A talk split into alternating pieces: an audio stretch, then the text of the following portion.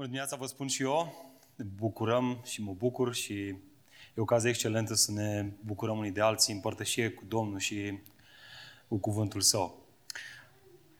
Aș vrea să încep în dimineața aceasta cu o întrebare. Ați fost puși vreodată într-o situație penibilă pentru că ați fost mult prea creduli? Și sunt convins că răspunsul este afirmativ. Fiecare dintre noi am fost puși, fost pus, am fost puși într-o astfel de situație.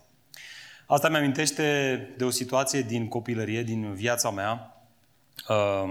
Părinții mei sunt aici la biserica aceasta și adesea mai aud lucruri care s-au întâmplat în copilăria mea pe care ei nu le știu. Și adesea îmi spun, măi băiete, dar tu ai făcut multe prostii la viața ta. Zic, da, din nefericire.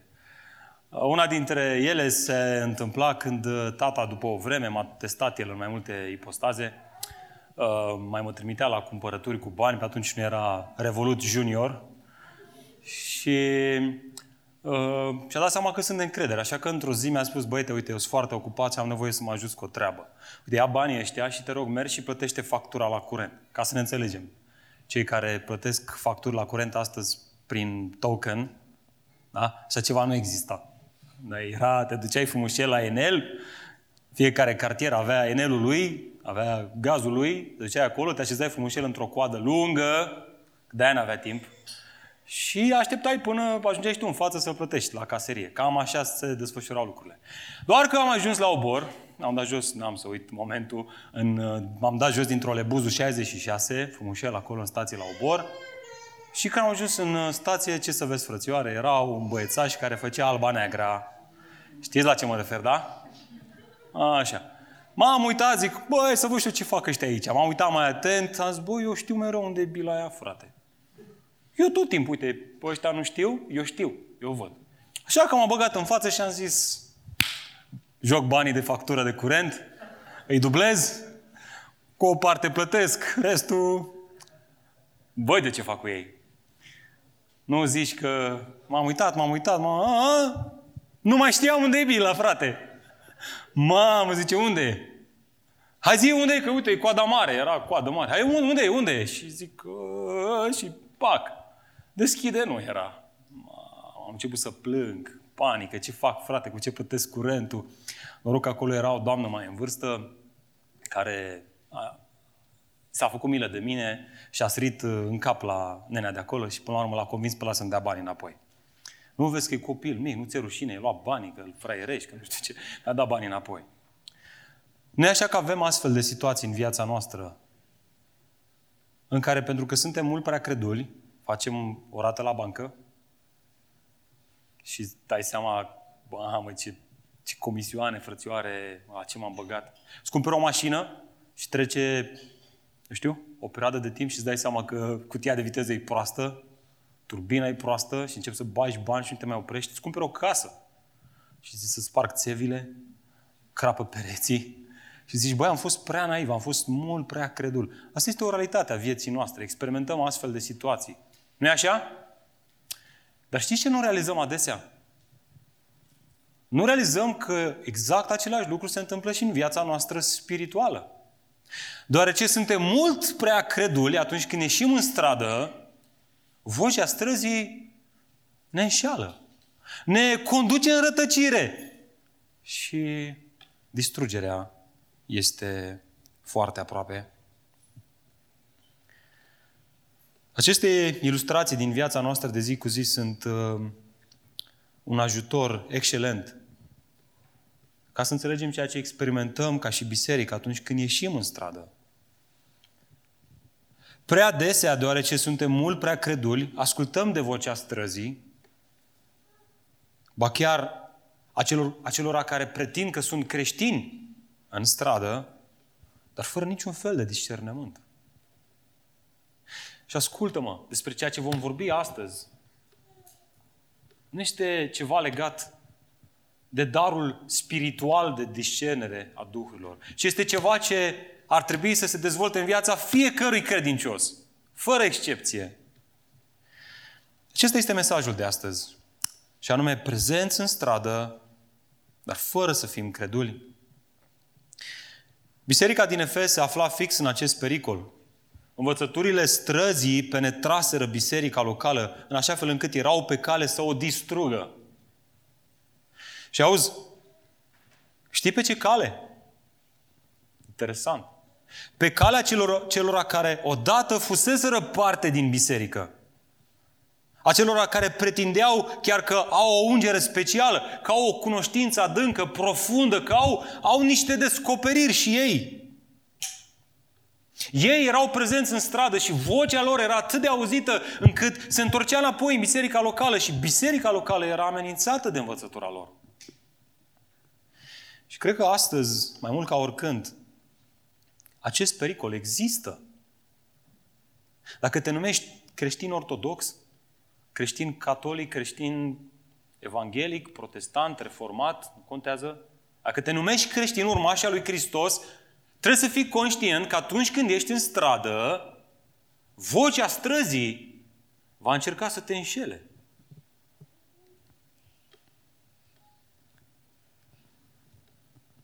Astăzi vezi pastori și grupuri care se desprind de biserici și formează, spun ei, biserici, alte biserici.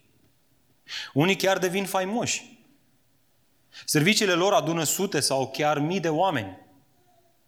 Alții decid să nu deschidă biserici, dar în schimb să deschidă conturi de Facebook și YouTube unde își prezintă ideile, învățătura. Conturi cu sute, mii, milioane de vizualizări și followeri. Așadar apare întrebarea, să-i ascultăm sau să nu-i ascultăm? E bine, unii ar spune despre ei că sunt niște dizidenți. Ei nu fac parte din niciun cult evanghelic. Ei sunt de capul lor, n-ar trebui să-i ascultăm. Alții, la pol opus, ar spune că tocmai asta îi califică să fie ascultați. Au avut curajul, domne, să înfrunte un sistem vechi și înțepenit. În timp ce alții vor spune, am o frate, terminați odată cu discuția asta despre culte. Sunteți prea înțepeniți. Hai că vă duc eu la o biserică, e un pastor acolo, tot ce se roagă ăsta se întâmplă. Tot ce profețește e super antrenant, frate. Hai cu mine, te duc eu undeva. Știu eu un astfel de loc. Acolo e putere, frate. E viață, frate! E energie!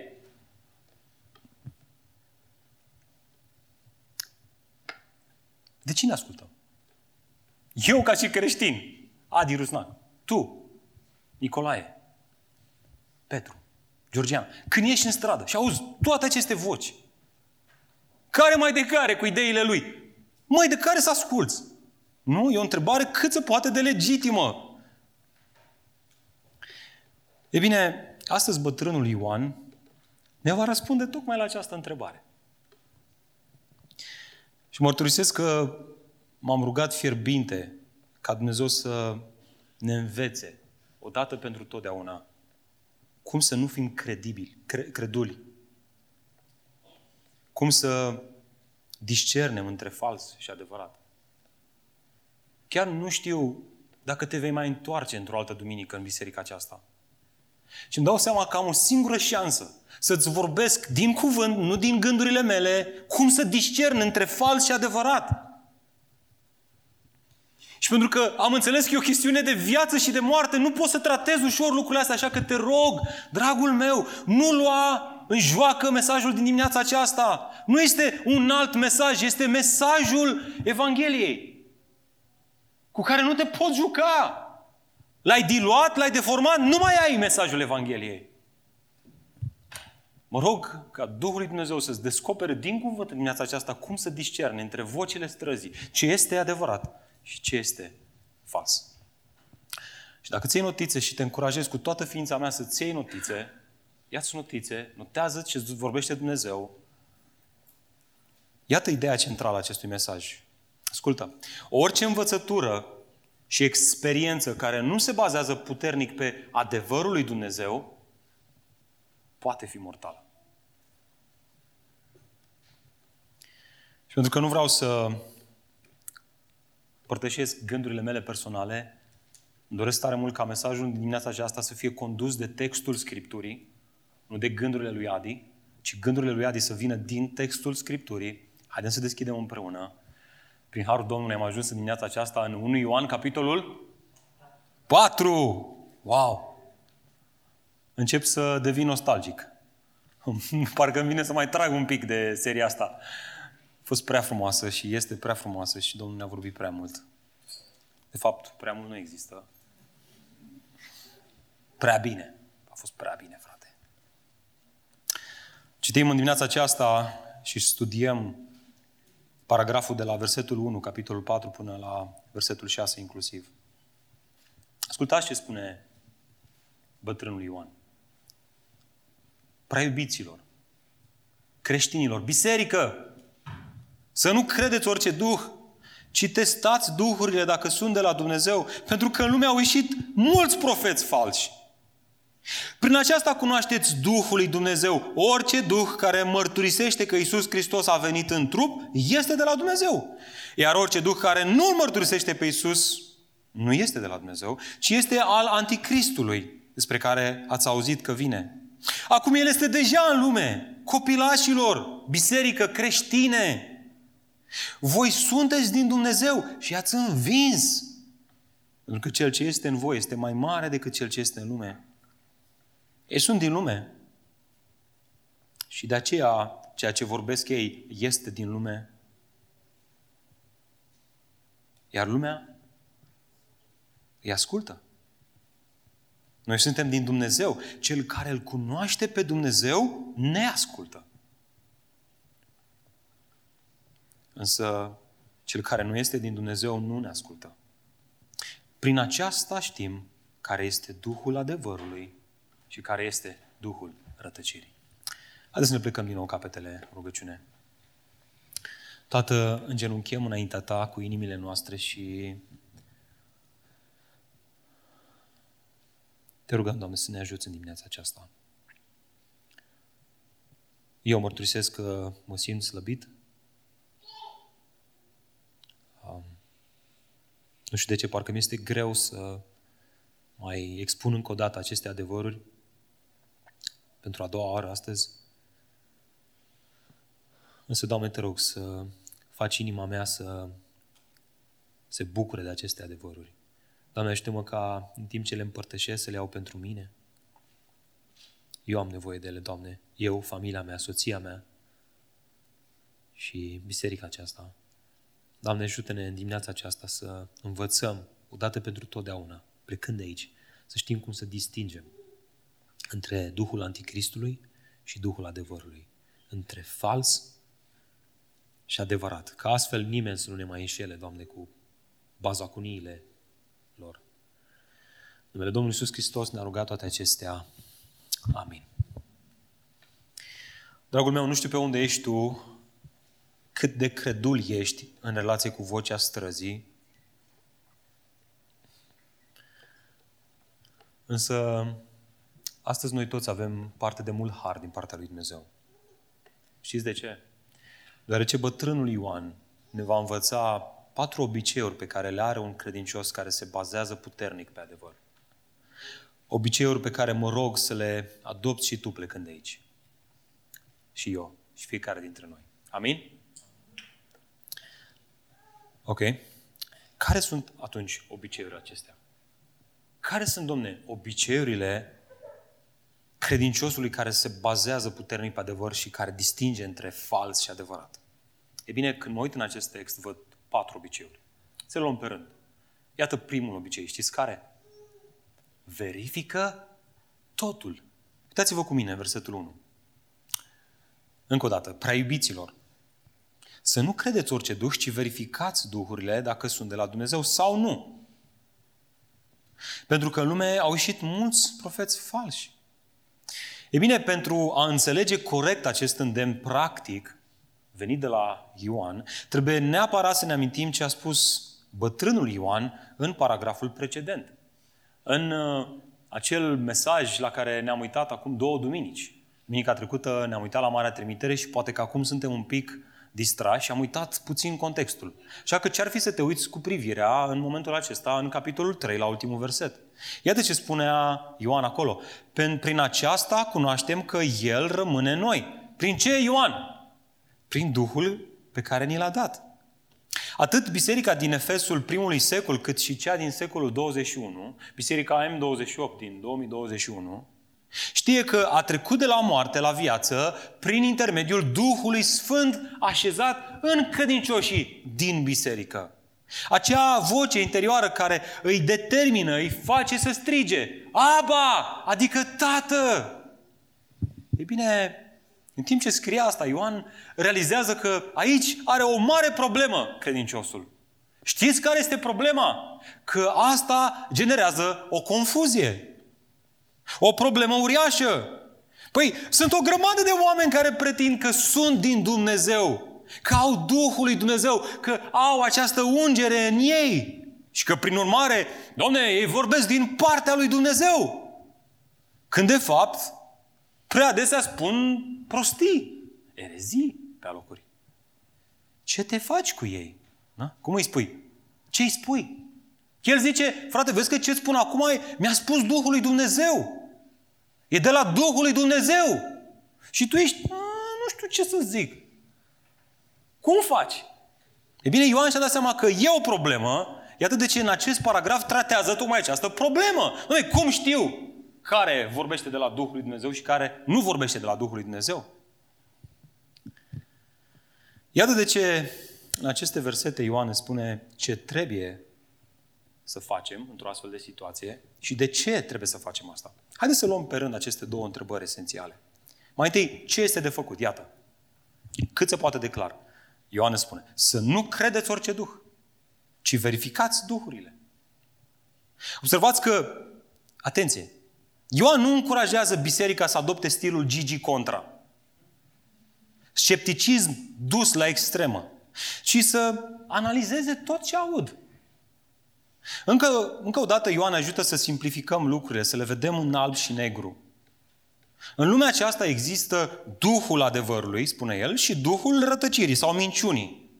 E bine, atunci când creștinul aude o informație, el trebuie neapărat să aibă un obicei, un reflex natural, acela de a, de a filtra informația respectivă înainte de a o crede. Creștinul nu este credul N-ar trebui să fie naiv. El nu crede totul că așa mi-a spus popa. Că așa mi-a spus nu știu cine. El verifică totul. Testează totul. De fapt, termenul grecesc folosit aici pentru verbul a verifica este folosit de 20 de ori în Noul Testament și descrie un soi de test care prin presiune separă ce este rău de ce este bun. Dacă vreți, în zilele noastre, ca un instalator care după ce și-a terminat instalația de gaze, de instalație sanitară, de ce vreți voi, ce face? Bagă bari pe țeavă, bagă presiune. De ce? Dacă pierde presiune, înseamnă că nu e tanș. Înseamnă că e ceva în regulă acolo. La fel ar trebui să facă și credinciosul. În momentul în care aude o informație, el trebuie să bage presiune. Să testeze. În vremea respectivă, asta era ceva ce făcea un bijutier atunci când ținea aur în mână. Pentru a-l purifica, îl trecea prin ce? Prin foc. Presiunea focului dădea la o parte impuritățile și rămânea aurul pur. E bine, asta ne învață Ioan să facem aici. Creștinul a trebuit să pună întrebări, să pună presiune, să vadă ce fel de duh se află în spatele acestei informații. A, mă frate, ești necredincios, bă, de unde vii tu? De la baptiști? Ha, mă frate, mă, ce atâtea întrebări, ce atâtea teologie, ce... Ha, mă frate, Duhul Domnului, frate, libertate. Așa, cu libertatea asta s-au dus mulți în rătăcire. Iată de ce această informație pe care ne dă Ioan aici ar trebui să ne conducă la a doua întrebare și anume, de ce ar trebui să adoptăm acest obicei de a verifica totul? Păi ne spune el, iată, pentru că în lume au ieșit mulți profeți falși. Acești pseudo-creștini sau anticriști, așa cum îi numește Ioan, au o afinitate. Știți care? Ei iubesc lumea și lucrurile din ea. iubesc pofta naturii pământești, iubesc pofta ochilor și dorința de afirmare, de a ieși în evidență, de a fi faimos, de a te cunoaște lumea. Ei sunt prezenți în stradă, adesea pretinzând că pentru Dumnezeu, dar ei sunt acolo pentru ei, pentru că ei iubesc strada, se iubesc pe sine. Ei te vor învăța cum să agăți, cum să, cum să agăți o altă fată, ca să ne înțelegem, la asta mă refer. Serios, te vor învăța cum să faci asta, cum să-ți impresionezi partenerul, cum să-ți crești copii, cum să te dezvolți, dezvoltare personală, cum să-ți faci o carieră, cum să te vindeci după o relație ruptă, cum să îți tratezi inima atunci când te condamnă, cum să privești sentimentul de vinovăție și așa mai departe. Oho, câte idei au ei despre toate acestea și multele, multe altele. Dar știi cum? Eu vor face exact cum a făcut-o Satan, folosind versete biblice Vă mai aduceți aminte când l-a ispitit pe Domnul Iisus Hristos? A folosit versete biblice. Așa vor face și ei. Vor lua versete biblice și ți le vor arunca în față ca să spună ideile lor. Profunde pe alocuri. Toate acestea în timp ce în spatele lor se află Duhul Anticristului. Știți care este lecția pentru noi? A formulat-o atât de bine John Stott, încât nu pot decât să-l citez. Iată lecția. Necredința, cu sens de să nu crezi orice duh, ascultă, poate fi un semn de maturitate spirituală, la fel de mult precum credința, să crezi doar Duhul adevărului.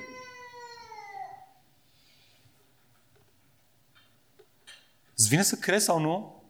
Credinciosul trebuie să fie și credincios și necredincios în același timp.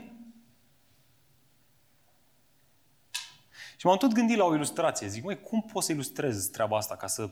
Uneori ilustrațiile ne ajută mult. Este ca atunci când un șofer se deplasează prin București, având-o pe soția lui în dreapta lui. Și să zicem că se încrede totalmente în ea. Este soțul care se încrede cel mai tare în soția lui. Nu e altul pe fața pământului în acel moment. Doar că la un moment dat ajunge la o intersecție în care el nu prea are vizibilitate. Dar soția îi zice, hai, dai, dai, dai, dai, dai, că nu vine nimeni. Ce face soțul acela? Frână, tătică. Frânează. Băi, eu te cred. Dar nu te cred. Adică te cred, dar nu te cred. Adică stai să văd și eu. Și dacă nu, chiar nu vine nimeni, ne băgăm tătică, nu-i problemă. Dar stai un pic să verificăm înainte. Aceasta este o ilustrație a ceea ce trebuie să facă credinciosul în lume. Cine vorbește? Pastorul tău? Du-te și testează acasă. Cine vorbește? Păi uh, predicatorul ăsta faimos a scris 10 cărți. Du-te acasă și testează. Cine vorbește? Păi uh, nu știu care, un clasic. Să fie sănătos. Du-te acasă, testează ceea ce spune. Este conform adevărului sau nu este conform adevărului? Nu știu de ce râdem. e bine să râdem, nu-i problemă. Dar cu toate că râdem și pare că înțelegem lucrurile astea, adesea când suntem puși în fața faptului împlinit, când auzim anumite prostii, mai vezi pe câte un creștin și că e un burete uscat, băi, băi, trage tot, mă! Cum a fost? Super, tot a fost bun. Băi, stai un pic, dar spune niște prostii. A, mă, frate, mă, ce atât ești mereu negativist, așa ești, nu-ți place nimic. Of, of. Da, fraților,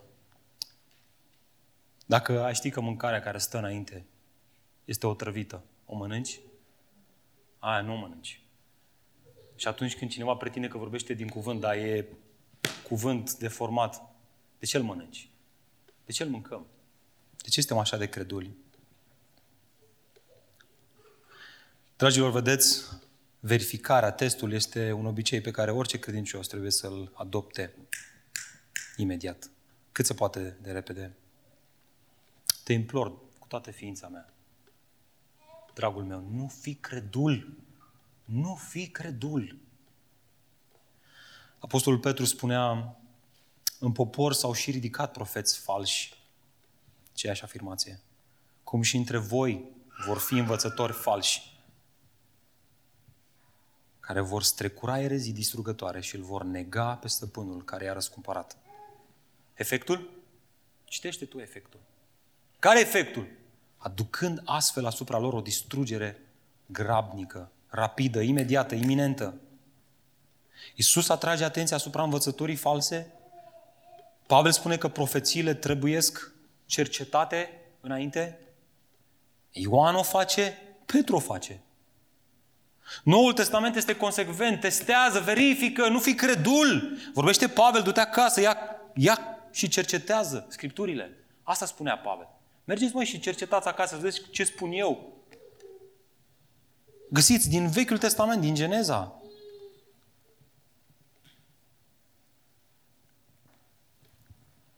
Adevăr amestecat cu intenții mincinoase.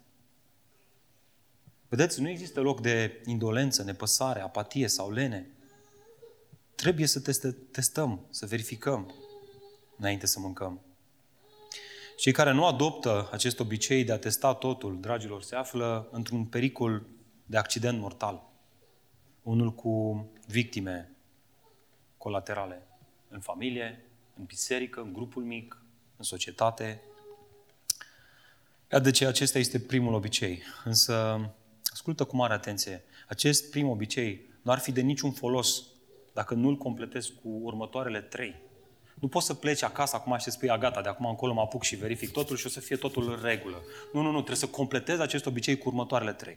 Care sunt obiceiurile unui credincios care se bazează pe adevăr? Am văzut. Testează totul. Doi, cunoaște doctrina. E logic, nu? Cum să testezi dacă nu ai reper? Nu ai adevărul. Ca să poți să testezi dacă o țeavă ține presiune sau nu, trebuie să știu câți bari am băgat și pot să verific după aia dacă încă mai am bari aia sau nu. Trebuie să cunosc niște principii, trebuie să am niște informații. Fără acele informații, nu voi ști să testez dacă ceva este bine sau nu. Pentru că, vedeți, cineva poate spune, prietene, știi ceva? Eu am verificat și mi se pare că totul este ok. Mi se pare că totul e ok. Ați mai auzit afirmația, da? Mi se pare că este de la Dumnezeu. Așa că îți faci timp. Dar cum ai verificat? Păi frate, m-am rugat și s-a întâmplat exact uh, așa cum am rugat. Sigur a fost voia Domnului. El mi-a răspuns la rugăciunea mea. Uh, frate, nu vreau să fiu uh, răutăcios cu tine, dar poți să-mi spui ce anume te-ai rugat? Da, frate, cum să nu? Îl mărturisesc pe Domnul și minunile Lui. Păi uite, mă simțeam așa puțin neglijată de partenerul meu, nu prea mi oferea, oferea afecțiune și m-am rugat, zic, Doamne, rezolvă tu problema asta, că eu am nevoie de afecțiune. Și soțul meu stai cam... Hm, nu prea aș face treaba. Și mi-a răspuns domnul, a doua zi m-am dus la serviciu și m-a curtat un uh, șef. Și un pic aici, un pic acolo, un pic dincolo, tătătă, cât un pic, cât un pic. După un an de zile, eram într-o delegație și mi-a dat afecțiunea până la capăt. Adică, exact cum mi-a promis Dumnezeu. Uite, semnul. Știam. Ce, nu vrea Dumnezeu să fiu fericită? Că nu spune Dumnezeu să-L iubești pe aproapele tău ca pe tine însuți. Cum să îl iubesc pe aproapele meu dacă nu mă iubesc pe mine? Trebuie mai întâi să mă iubesc pe mine. Și uite așa, adevăruri și gânduri și informații care nu fac altceva decât să răstălmăcească textul Scripturii. Nu așa funcționează Duhul adevărului, fraților. Nu așa. Ia uitați-vă cum. Versetul 2. Prin aceasta cunoașteți Duhul lui Dumnezeu. Ok. Cum, Ioan? Uite cum. Orice duh care mărturisește că Isus Hristos a venit în trup este de la Dumnezeu. Iar orice duh care nu îl mărturisește pe Isus nu este de la Dumnezeu, ci este al Anticristului. Despre care ați auzit că vine, acum este deja în lume. Să ne amintim care era problema în Efes. Rămâneți cu mine. O să prindă sens imediat. Apostolii spuneau că Fiul lui Dumnezeu a luat trup de om și s-a întrupat fizic și real în lumea noastră. Doctrina lor, teologia lor despre natura lui Dumnezeu era că aceasta avea o caracteristică duală. 100% om, 100% divin. Anticriștii, acești uh, foști frați retrași din biserică, fiind influențați de curentele filozofice care se plimbau prin stradă, care se pare nu puteau accepta că materia poate să fie bună, pentru ei materia din principiu era rea. Nu avea cum să fie Isus întrupat într-un trup, într-o materie fizică. Pentru că ceva bun nu poate fi pus împreună cu ceva rău. Și nu puteau să conceapă, fiind influențați de filozofia străzii, Au deformat doctrina. Și au spus, nu! Nu, nu, nu, Iisus n-a venit în trup. E bine, Ioan corectează această abatere spunând, ascultă, certitudinea că o informație provine cu adevărat de la Duhul Sfânt, nu vine din pretenția ca și a mi-a descoperi mie Duhul Sfânt, că asta spuneau ei, că au o ungere mai specială și au și niște descoperiri mai speciale, ci că acel lucru este în conformitate cu revelația Scripturii a învățăturii lui Hristos și a apostolilor săi. Este în contradicție cu învățătura lor? Este Duhul Anticristului. Așa știi. Iată cât de simplu. Dar de ce este important să facem asta? Ascultă cu mare atenție. Atunci când chiar ne vom dori ceva greșit, vom fi dispuși să falsificăm orice test. Doar, doar va ieși ce ne dorim noi. Asta mi-a amintit de o altă întâmplare din viața mea. Vă povestesc întâmplări. La un moment dat am mers la țară, la bunici, și m-am uh, accidentat. Mi-am rupt umărul, am căzut pe bicicletă și l-am rupt rău de tot. Asta se întâmpla cu două zile înainte să mă întorc la București să plec la mare. Nu eram eu foarte mare, dar știam. Nu te duci la mare cu mâna ruptă. Așa că, ce credeți că am făcut? M-am întors acasă la București și am spus că am căzut, dar n-am pățit nimic, totul este în regulă. Și tata m-a văzut, bă, cam țin mâna aia lipită tot timpul, adică e ceva putred acolo. Adică nu, hai să mergem să verificăm. Hai să verificăm, hai să facem o radiografie. Nu, că n-am nimic! Băiatul aici și a totul în regulă. Mâine mergem la mare, totul ok. Cu o zi înainte, seara de, de tot, zice tata, băi, las-o încolo de treabă. Hai mă să mergem să vedem. Că nu o să te poți bucura și tu de mare, să, na, să noți asta, știi? Adică să vedem măcar care-i treaba. Când am ajuns, ce doctorul, cum e? Te doare? Nu mă doare! A pus mâna pe mână și mi-a tras de ea, am strigat, s-a auzit în tot spitalul ăla, la, aici la Grigore Alexandrescu sau cum se cheamă, în spital acolo. Zice, bă, băiatule, zice, zice lui tata, bă, nu știu cum are rezistat băiatul ăsta cu durerea asta, dar e ruptă rău de tot mâna, zice. Hai să facem radiografie. Mi-a pus, m-a băgat tot în gips. Așa am plecat la mare. E bine, asta este o ilustrație a ce se întâmplă în viața noastră, dragilor. Adesea, pentru că ne dăm seama ce ne spune Scriptura, suntem gata să falsificăm testele, numai, numai să întâmple ceea ce vrem noi.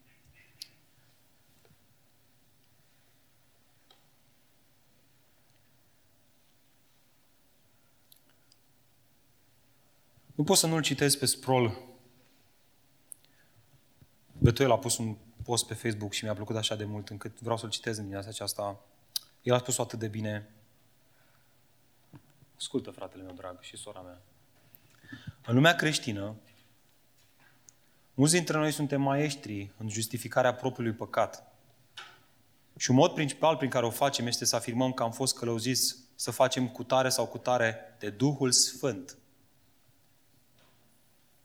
Cel puțin o dată pe săptămână întâlnesc cu un creștin care îmi spune că va divorța fără motive biblice, se va căsători în opoziție cu calificările biblice,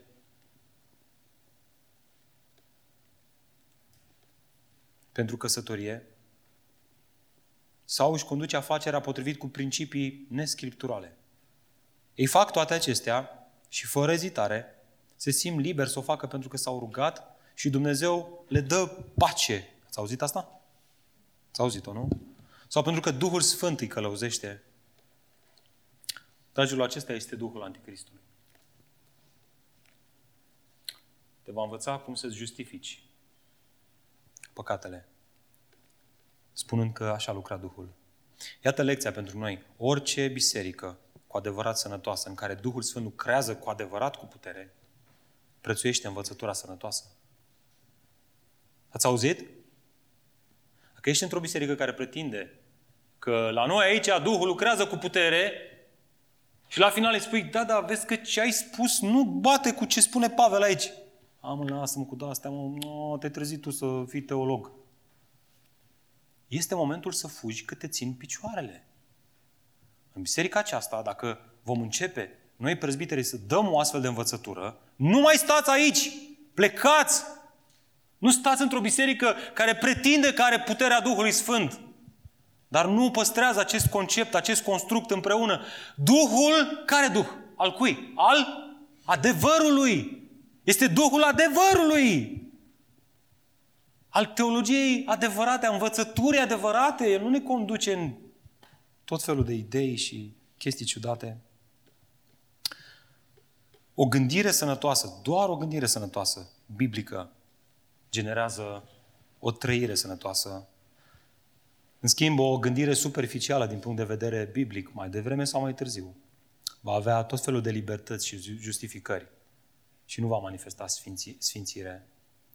Oare la întâmplare Pavel scria lui Timotei, care, apropo, slujea tocmai în Efes, următoarele, ascultați, predică cuvântul, fi pregătit la timp, potrivit sau nepotrivit, mustră, corectează, încurajează cu toată răbdarea și învățătura.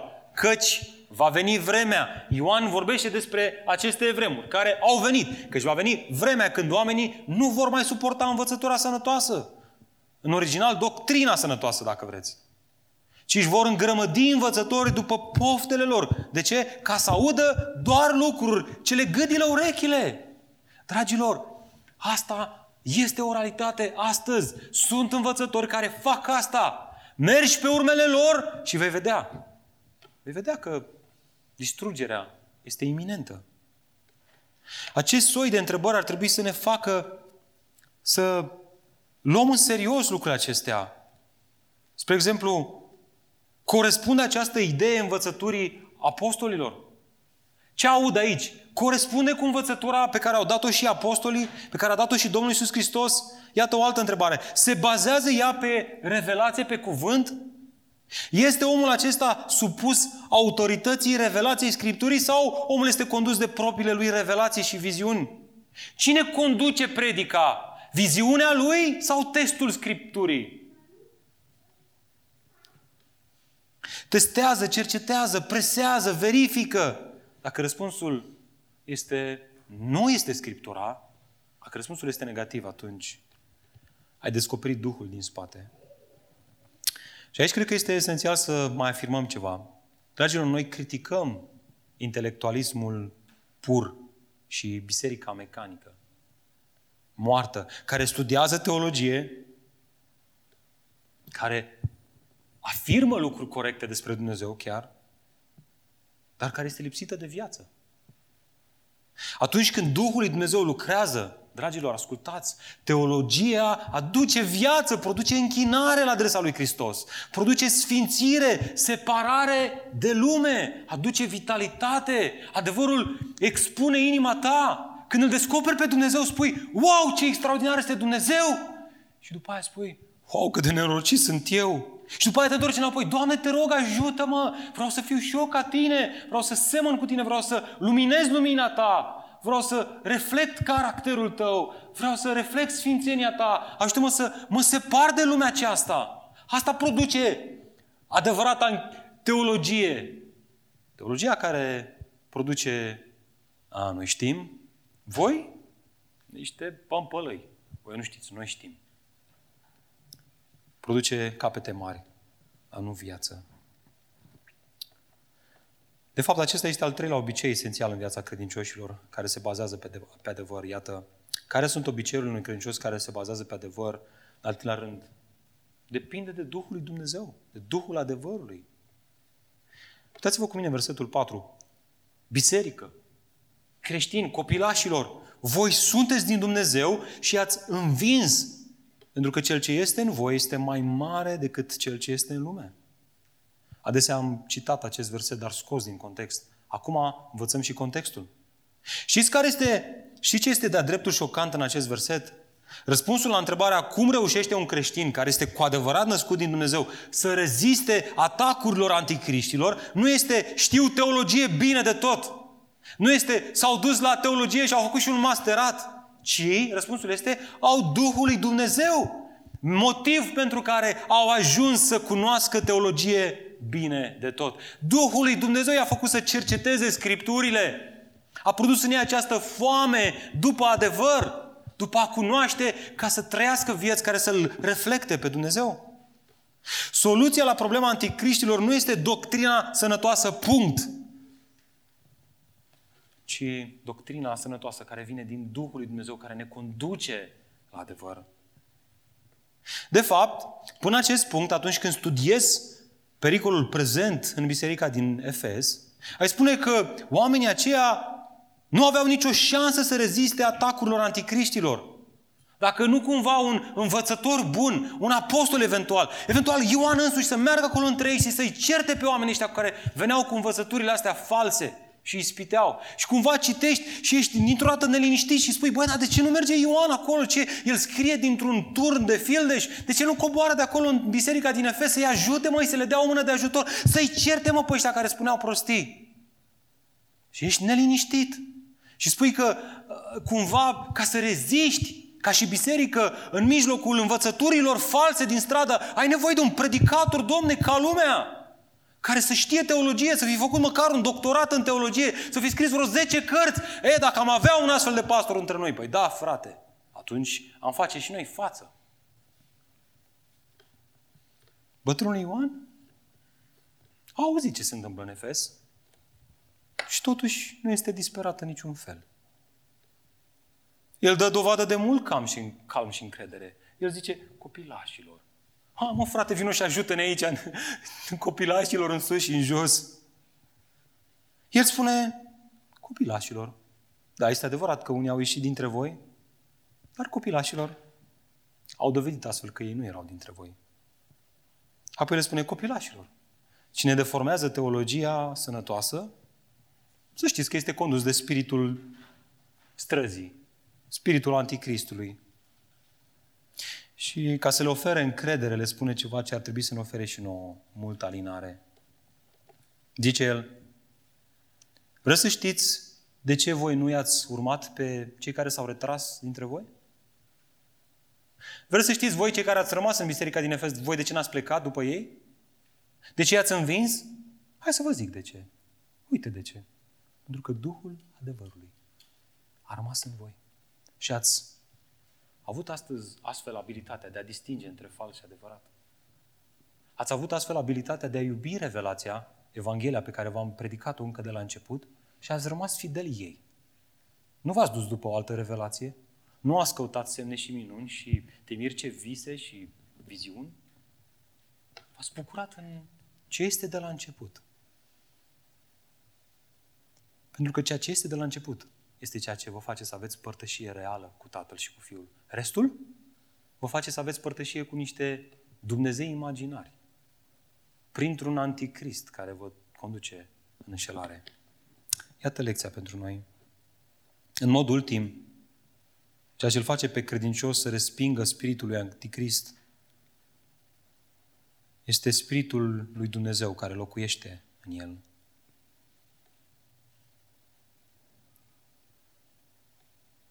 Știți de ce sunt astăzi credincioși care rămân fidel revelației Scripturii? Ascultă-mă, fratele meu drag. Nu pentru că în 2012 au fost la conferința cu John Piper și apoi au mai citit vreo 10 cărți de pe Magna Grația, după care au dat de sprol și au citit și au ascultat tot ce spune el? Nu. nu. Ci pentru că au Duhul adevărului în ei, care îi face să iubească revelația Scripturii și să rămână fidel ei. Dacă vreți, este ca un elev care învață să conducă. Atunci când nu este atent, instructorul este atent. Când nu apasă frâna atât cât ar trebui, o face instructorul. E bine, dragilor, ascultați, acesta este creștinul în viața aceasta. El nu va fi niciodată independent în lumea aceasta.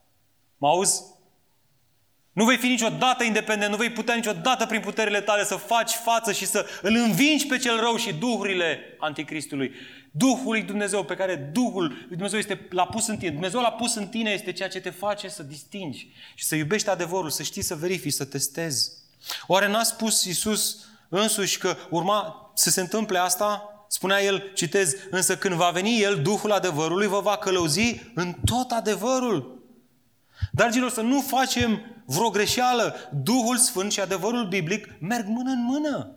Simpla pretenție că a cuiva că simte o putere nouă nu este o dovadă că acea persoană este creștină. Mulți oameni, mai ales în lumea religiilor orientale, vor afirma că simt tot felul de energie și puteri. Asta nu-i face creștini. Îi face mistici. Eventual.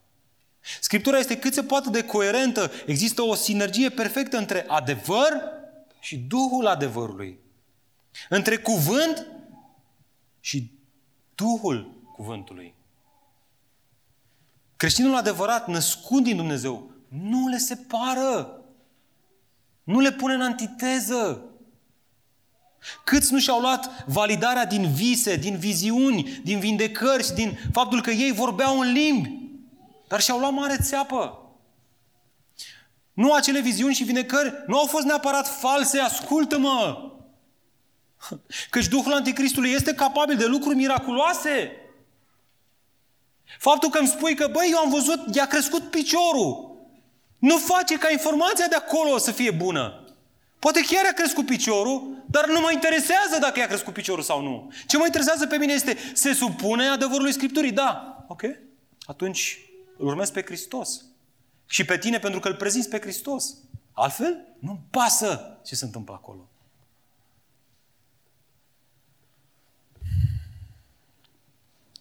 Falși erau profeții care le realizau aceste minuni. Și ziua aceea când Hristos va reveni, va scoate la suprafață mulți pastori și predicatori faimoși care au pretins că au Duhul lui Dumnezeu, că fac semne și minuni. Dar Hristos le va spune, habar n-am cine sunteți, bă, fraților. N-am. Nu știu cine sunteți. Nu vă cunosc. Plecați de la mine. E bine, iată de ce cei care au Duhul lui Dumnezeu se opun acestor falsuri, deoarece Duhul și adevărul locuiește, locuiesc în mintea și inima lor, inima lui. Ei nu sunt creduli și nici naivi, nu se lasă impresionați de nu știu ce viziuni care circulă pe mediile de socializare. Frate, hai să-ți arăt una. Pe în Spania, unul a văzut o chestie. Am mă, frate, lasă-mă pe bune. Bă, serios, lasă-mă cu de-astea. Ai vreun verset biblic, ceva ce au spus apostolii, asta îmi face inima să cânte. A, frate, alea am, am săturat de ele. Caut ceva mai proaspăt, așa mai... Frate, tu cauți Duhul Anticristului, tu te duci după Duhul rătăcirii.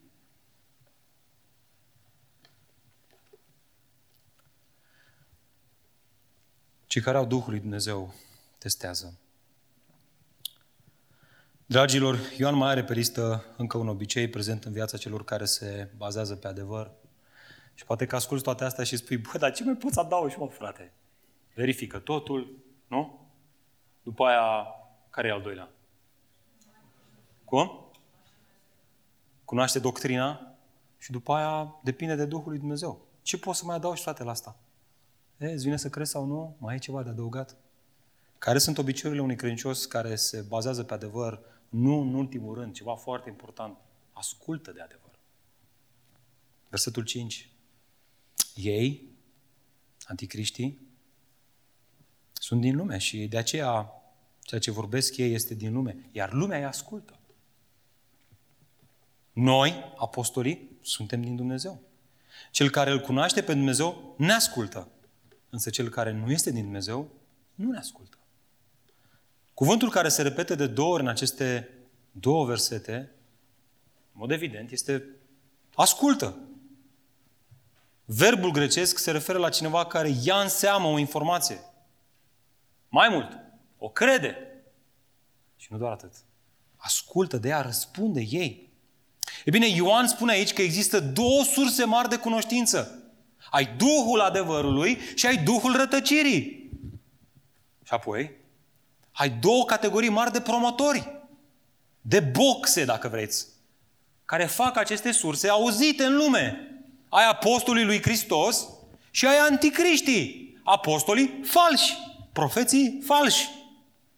Apostolii primului veac au vorbit și scris din partea lui Dumnezeu, inspirați de Duhul lui Dumnezeu, au așezat temelia odată pentru totdeauna, iar biserica adevărată din toate secolele, câte vor mai fi ele până la doar venirea lui Hristos, ascultă de ceea ce spun ei, anticriștii vorbesc din partea Duhului rătăcirii și în lumea, fie și cei care se pretind că sunt creștini, oho, și în România 8 din 10 vor spune că sunt creștini, vor asculta de spiritul lor, de ideile lor. Dragilor, Ioan nu spune bisericii de ce voce să asculte aici. Observi asta în text? El nu face asta, ci el constată că vocea de care cineva ascultă reflectă din ce categorie face parte. Dacă este născut din Dumnezeu, zice Ioan, ascultă de apostolul lui Hristos. Dacă este din lume, ascultă de apostolii falși, de profeții falși. El se duce după învățături uh, străine și este ca o minge în mijlocul mării, purtată de toate valurile, încolo și încoace. Nici nu mai știe ce crede la un moment dat. Nu că nu are niciun reper. Iar pluralul pe care Ioan îl folosește aici, în versetul 6, dragilor, este esențial. Aș vrea să ratăm asta. Observați în versetul 6, ne ascultă. Mă, cine ar fi fost ăștia? De ce folosește pluralul? Oare e doar așa un fel frumos de a scrie la plural? Așa e ăștia care sunt mai erudiți, așa mai scholări. Ăștia vorbesc cu plural, frate. Nu, nu, nu, el avea ceva în minte. Ar trebui să ne amintim imediat de 1 Ioan 1. Ia uitați-vă, ceea ce era de la început, ceea ce am auzit, plural, ceea ce am văzut cu ochii noștri, plural, ceea ce am privit și ceea ce mâinile noastre au atins cu privire la cuvântul vieții, căci viața a fost arătată, iar noi, plural, am văzut-o și depune mărturie plural și vă vestim plural viața veșnică care era cu Tatăl și care ne-a fost arătată. Cine sunt aceștia? Cine au fost cei de la început? Apostolii Domnului Iisus Hristos. Lor le-a încredințat Evanghelia să, așeze, să o așeze ca temerie pentru Biserica lui Hristos și să o lase în scris. Cei care sunt din Dumnezeu ascultă de învățătura lor. Cei care nu ascultă de învățătura lor o diluează, o deformează, o iau în joacă,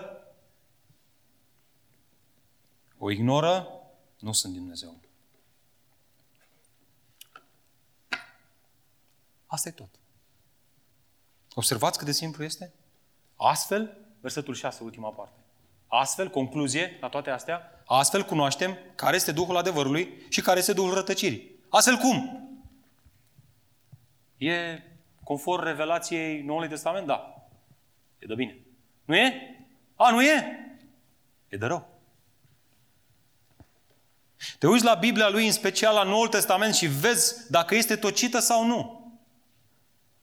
O citește sau nu? Mai mult, își așează viața sub autoritatea ei sau nu? Ascultă de ea sau nu? Vine vorba de cum să mă îmbrac? Se uită în Noul Testament. Vine vorba de cum să-mi cresc copiii? Se uită în Noul Testament. Vine vorba de cum să-mi dezvolt relațiile cu alții? Se uită în Noul Testament. Și și de acolo reperul. Autoritatea, informația. Vine vorba de cum să mă apropii de Dumnezeu? Să uită acolo. Iată ultima lecție.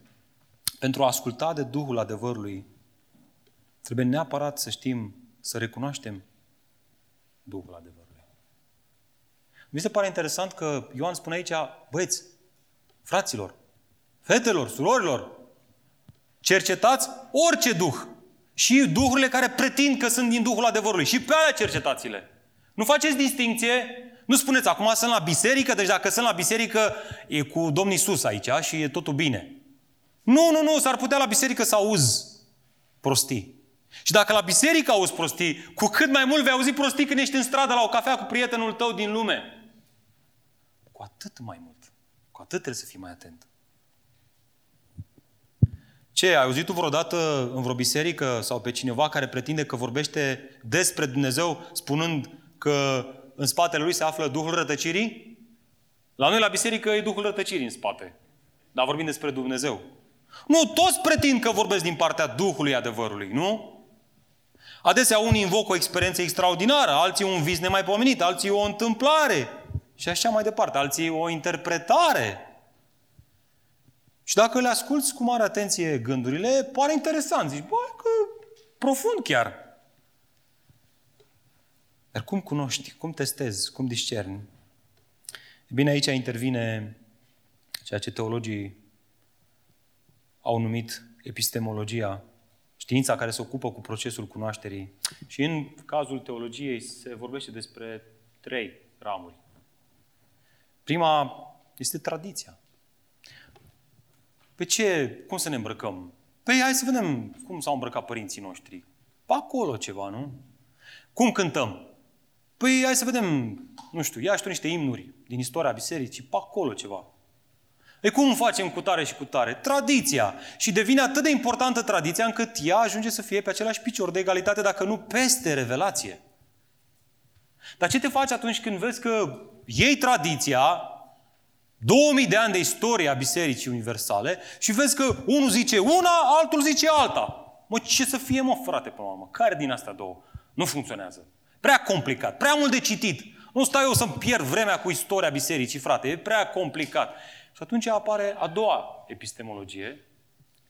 Știi, știți care? Păi inima, mă, urmează ți inima, frate. Ce gândești tu? Ce experimentezi și simți tu? Altfel spus, cunoști ceea ce trăiești. Am experimentat că apa este udă și acum știu, apa este udă. Deci experiența e importantă. Ce experimentează inima? În cazul discuției noastre, Dumnezeu devine subiectul experiențelor și gândurilor noastre. Ce experimentez eu cu Dumnezeu, aia este Dumnezeu. Dar și aici avem o problemă, că inima noastră este înșelătoare și ceea ce experimentezi tu este diferit de ceea ce experimentez eu. Care-i frate Dumnezeu? Sunt doi Dumnezei, trei, patru, cinci? Nu. Vedeți? Nici asta nu stă în picioare. Iată de ce există o a treia ramură și anume revelația. Cea pe care am subliniat-o din nou și din nou mesajul din dimineața aceasta. Acestea sunt adevărurile descoperite de Dumnezeu prin inspirație divină în Noul Testament. Cuvântul lui Dumnezeu veșnic.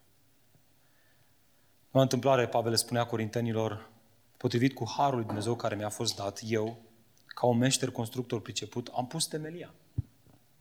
Și după aia spune el, și altul construiește pe ea, dar fiecare să aibă grijă cum construiește pe ea, pentru că nimeni nu poate pune o altă temelie. O altă învățătură, o altă revelație decât cea care este pusă și care este Isus Hristos. În Galaten chiar spune, dacă eu însumi, Pavel, vin și vă dau o altă temelie, o altă revelație despre Evanghelie, să fiu considerat blestemat, anatema, nu mă credeți, nu urmați. Ba chiar spune el, dacă îngerii din cer vor veni și vor spune că au ei o altă revelație, nu mergeți după ei. Nu vă luați după ei. Dragilor, aceste cuvinte au fost scrise unei biserici care în loc să trăiască în lume, lumea trăia în ei. Erau atât de imersați în lume încât vocea revelației Scripturii nu mai era auzită. Soluția? O întoarcere la temelie, la revelație. Ascultă-mă, astăzi mai mult ca oricând, Biserica lui Hristos are nevoie să se întoarcă la Scripturi. Dragul meu, te implor, întoarce-te la Scripturi. Nu fi leneș. Nu fi un student leneș al Cuvântului lui Dumnezeu. Întoarce-te la reper. Nu mai lăsa viața așa să fie dusă în toate părțile. Întoarce-te la Scripturi. Exact așa a început reforma în secolul XVI. Ascultă, biserica era închistată în tradiții și prin urmare a pierdut Evanghelia adevărată. A fost sufocată. Spre exemplu, Biserica Romano-Catolică spunea că biserica a scris Biblia. Și fiți atenți cum argumentau ei. Spuneau, deoarece autorii ei erau membri bisericii, în consecință, biserica este superioară Bibliei și are autoritatea nu numai să o interpreteze, ci să o și comenteze și să o administreze. Nu pune în mâna credincioșilor Biblia. Ea trebuie să stea în mâna clericilor, în mâna bisericii. Biserica îți spune ce este de făcut. Luther a înțeles cât de gravă era această eroare și în acel context, la dieta de la Orm s-au auzit cuvintele lui istorice, anul 1521, cuvinte care mă rog să ne reprezinte pe fiecare dintre noi. Ascultați ce spune el, citez. Dacă nu sunt convins de mărturia Scripturii sau de rațiune, pentru că nu mă încred nici în popă, nici în consilii, de vreme ce este bine cunoscut faptul că au greșit adesea și s-au contrazis între ele. Observați? S-au contrazis între ele. Sunt legat de Scriptură, de Scriptura pe care am citat-o și conștiința mea este captivă cuvântului lui Dumnezeu. Nu pot și nu voi retracta nimic. De vreme ce nu e nici sigur, nici corect să merg împotriva conștiinței. Așa să mă ajute Dumnezeu. Dragilor, mă rog ca conștiința noastră să fie captivă cuvântului lui Dumnezeu. Amin? Nu captivă doctrinei Bisericii M28? Captivă revelației Scripturii. De fapt, ar fi un act de irresponsabilitate din, din partea noastră Să credem că noi nu suntem influențați de lumea aceasta. Dragilor, ascultați. Într-o lume plină de influenceri, vorbitori motivaționali, scritori, care mai de care, persoane care îți vor spune cum să atingi bucuria de plină în lumea aceasta, vom fi distrași de la Duhul adevărului. Vom fi testați, vom fi ispitiți cu tot felul de gânduri. Și să nu uităm de ce ne scrie Ioan toate acestea. 1 cu 4, ia uitați-vă, capitolul 1 cu 4. De ce? Scriem aceste lucruri pentru ca bucuria noastră să fie de plină. Vă mărturisesc că personal am o mare teamă când vine vorba de biserica noastră. Anul acesta a fost un an extraordinar. Dumnezeu ne-a vorbit din Galaten ce este Evanghelia adevărată. Unul Ioan a venit într-o completare extraordinară care ne-a provocat să trăim Evanghelia în stradă. Și ce mi-e foarte frică? E foarte frică că după anul acesta mulți dintre noi vom spune băiatul aici și ea cam știe cum e cu Evanghelia. Păi eu cam știu, mă, de ăia de acolo, de la biserica aia, a, aia n-au treabă, mă, cu Evanghelia, mă. Îți spun eu, dacă vrei, vină la mine să spun care e treaba cu Evanghelia. Mi-e frică că în timp ce vom avea abilitatea să recunoaștem falsul din viețile altora, vom ajunge să fim incapabili să recunoaștem falsul din inimile noastre. Și vă vine să credeți, dar asta este direcția în care s-a îndreptat biserica din Efes. Ioan mai scrie o carte în acel context. Și care e cartea pe care o scrie? Apocalipsa. Și în capitolul 2 se vorbește despre un înger care are ceva de spus bisericii din Efes. Bisericii care îi scrie această epistolă Ioan. 1. A doua epistolă, 2 și 3 a lui Ioan. Vă mai aminte ce spune Ioan acolo? Bisericii din Efes?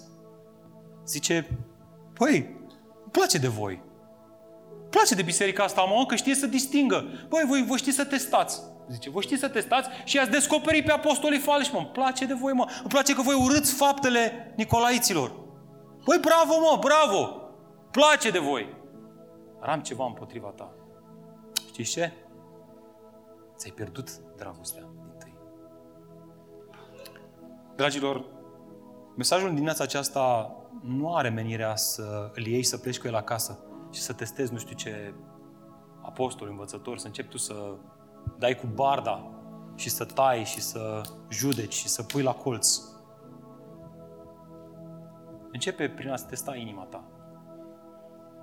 Ca să poți să testezi pe alții, trebuie mai întâi să te testezi pe tine. Nu poți să scoți bârna, nu poți să scoți paiul, așchia din ochiul fratelui tău, până nu scoți bârna, șina de tren din ochiul tău. Tu ești așa cu dita mai... Dar vrei tu să mi-arăți că nu știu ce pastor a spus, nu știu ce prostie. Începe cu tine, fratele meu.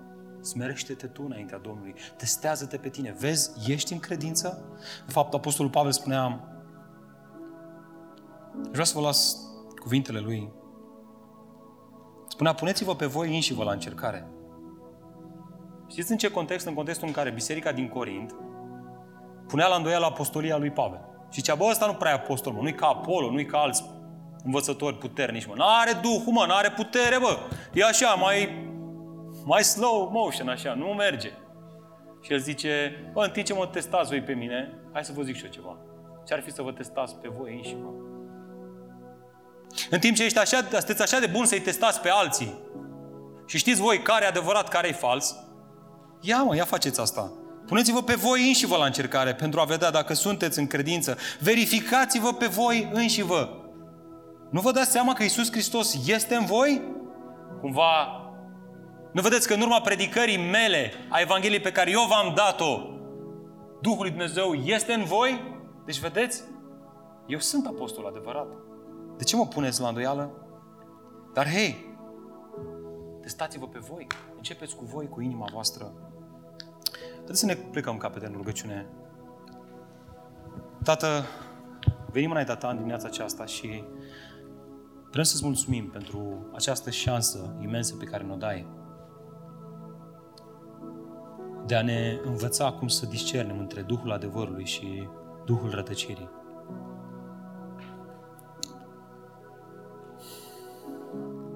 Doamne, chiar nu știu dacă voi mai avea personal șansa să mă mai întâlnesc și mâine și poimine și anul viitor cu cei care sunt în dimineața aceasta prezenți aici. Să, Doamne, făc acest cuvânt, aceste versete biblice, aceste adevăruri pe care bătrânul Ioan le-a expus, să se întipărească în mintea fiecăruia. Și, Doamne, te rog din toată inima, fac aceste obiceiuri să reflecte viața noastră plecând de aici. Doamne, acum, la final, venim la Tine și te rugăm să lucrezi prin Duhul Tău, să-L înalți pe Hristos înaintea ochilor noștri, într-un mod în care toți idolii, toate ideologiile, toate filozofiile vieții noastre care nu te onorează pe tine, să se ofilească și să cadă la pământ. Doamne, personal stau înaintea Ta și mă gândesc la toate acestea și îmi dau seama că s-ar putea să mă expui cu anumite lucruri care să nu-mi placă, la care nu vreau să renunț. Dar te rog, Doamne, nu mă lăsa Nu mă lăsa, te rog, nu mă lăsa să mă duc după anumite filozofii